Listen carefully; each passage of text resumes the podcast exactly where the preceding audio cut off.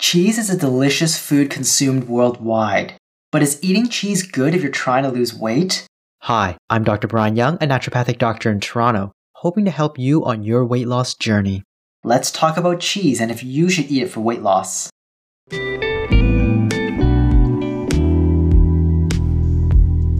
Cheese comes from removing much of the water and other components from animal milk and leaving mostly the protein casein. Casein is a protein found in milk, alongside other proteins, and extracting this protein and concentrating it to create cheese is what gives cheese its high protein concentrations. Cheese making is a craft with a long history and tradition.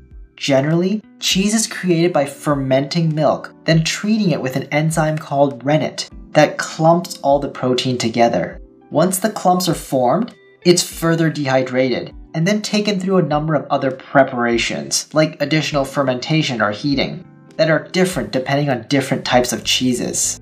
Different types of cheeses. Because there are so many different cheeses, I'm going to try focusing on two major characteristics of cheeses, which are soft versus hard cheeses, and fresh versus aged cheeses, now, I'm not a cheese expert, so you'll have to bear with me if I make mistakes or overgeneralize, but feel free to correct me in the comments down below. Softer and creamier cheeses like brie and camembert tend to have more fat than protein. The saturated fat content is what contributes to the creamy nature of the cheese. Harder cheeses like cheddar, Swiss, Parmesan, and Romano tend to have more overall protein with Parmesan being one of the cheeses highest in protein per weight. Keep in mind that even though hard cheeses tend to have more protein than soft cheeses, this doesn't necessarily mean that soft cheeses have more overall calories or fat than hard cheeses. In fact, many of the hard cheeses have similar, if not more, calories and fat than the softer cheeses. They just also happen to have much more protein than their soft counterparts. Fresher cheeses like goat cheese, feta, ricotta, and cottage cheese are packaged and served soon after the cheese making process and are not allowed to sit and age for long. They have a lighter and more mild flavor to them and tend to be higher in moisture due to their higher water content. They also tend to be lower in calories per weight, with cottage cheese being one of the lowest calorie cheeses. Aged cheeses like cheddar, blue, gorgonzola, gouda, and parmesan have been allowed to age or ferment for longer periods of time and tend to become drier in the process, resulting in a lower moisture content but may still be soft like gorgonzola. They also tend to have a sharper, stronger, and more distinct taste to them, and also tend to have more calories than fresher cheeses. Processed cheese is a cheese that has been mixed with various non dairy ingredients, like emulsifiers, sweeteners, and artificial coloring and flavors, and is usually the cheese with the lowest protein and nutrition and highest sugar content. In general, most clinicians recommend you stay away from this type of cheese if possible. So, is cheese good for weight loss? Let's go over some of its strengths and weaknesses.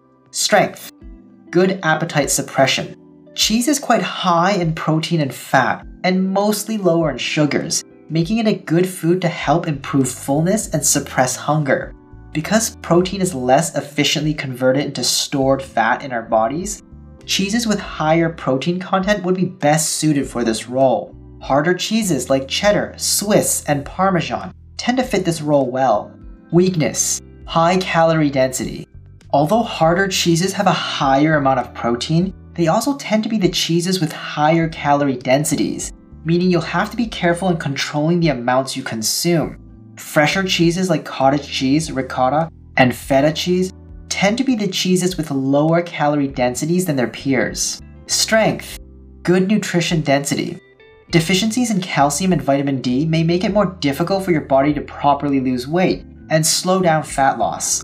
The harder cheeses tend to provide the highest amounts of calcium.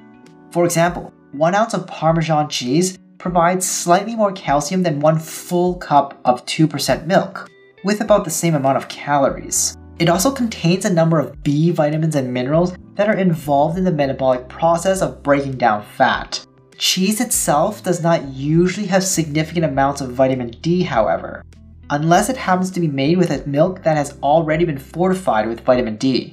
Weakness high in sodium. Cheese also tends to be higher in sodium, meaning you'll need to be careful if you have issues with blood pressure or on a diet that restricts sodium, such as the DASH diet.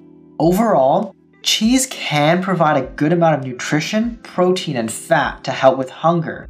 However, due to its high calorie concentration and sodium levels, it would be a good idea to keep track of how much cheese you're consuming on a daily basis while on your weight loss diet. Because the amounts of calories, protein, fat, and sodium vary so much between different cheeses, your best bet is to keep track of each cheese separately, then add them all up for a total value rather than trying to generalize all cheeses.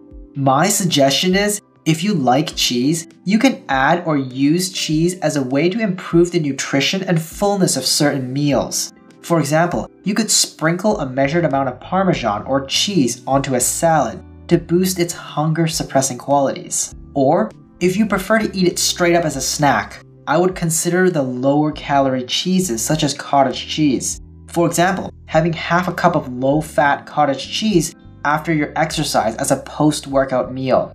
So if you're a cheese lover, don't fret. Cheese can be a part of your weight loss diet. Just make sure you track and control your intake to ensure you don't end up eating too much. As before, I'm Dr. Brian Young, bringing you weight loss info on this podcast. If you found this short podcast helpful, please consider following and subscribing to our podcast and share with someone you know can use the help.